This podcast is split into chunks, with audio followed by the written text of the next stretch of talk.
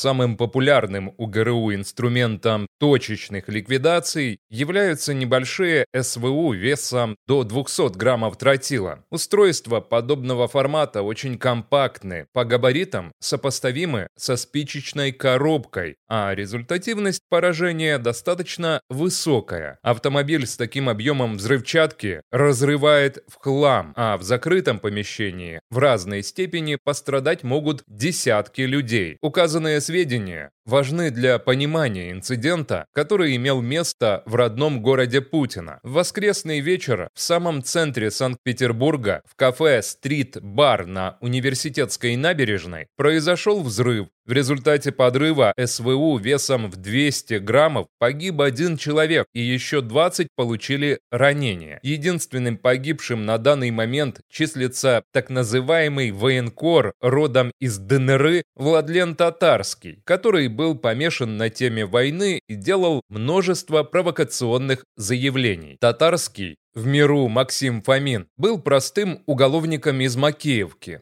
который смог стать единичным выгодоприобретателем от той катастрофы, которая с подачи таких подонков, как он, уже 9 лет творится на Донбассе. Фомин зарабатывал кровавые деньги на пропаганде насилия, писал автобиографические помойные книжонки, но основные средства ему приносило информационное обслуживание своего хозяина, владельца ЧВК «Вафлер» Пригожина. Он стал для него как отец родной, и Татарский был готов на любые грязные дела, лишь бы угодить верховному музыканту. Излюбленными мишенями подспудной критики татарского выступали представители высшего военного командования РФ. Так называемый военкор превозносил важность бахмутского направления, где перемалывались вафлеровцы, такие же как он, уголовники, и ставил под сомнение наступательные способности других частей российской армии. По его мнению, только Бахмут и Авдеевка были достойны внимания. Перед началом весеннего контрнаступления ВСУ и, соответственно, военных операций оккупационных сил России, неконтролируемый татарский стал крайне токсичен для команды Шойгу Герасимова, и его решили утилизировать. По имеющимся данным, на творческий вечер к татарскому должен был заглянуть еще и сам Пригожин, потому агенты ГРУ надеялись порадовать своих руководителей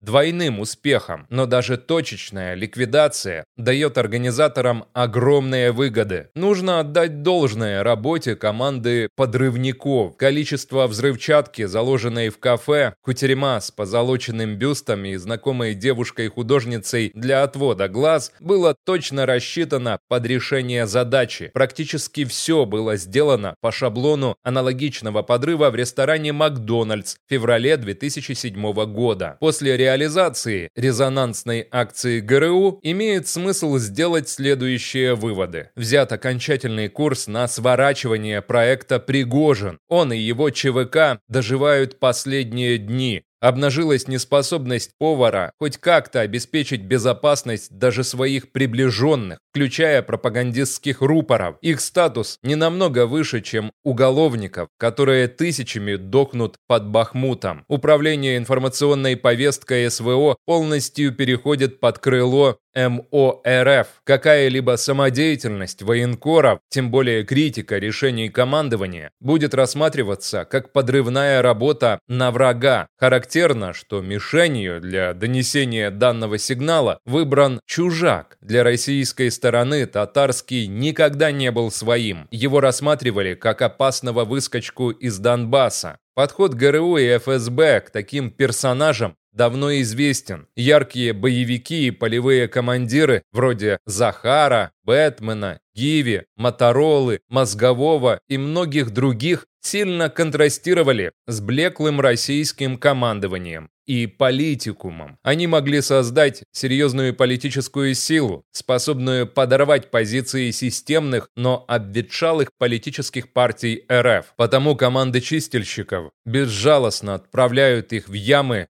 метр на два. Наконец, Кремль на полную катушку использует украинский след, в текущих условиях использовать данное прикрытие для любой акции по устранению неугодных – беспроигрышный вариант. Ну и в копилку ко всему этому намек для товарищей из клуба рассерженных. Следующими, после татарского, можете быть вы,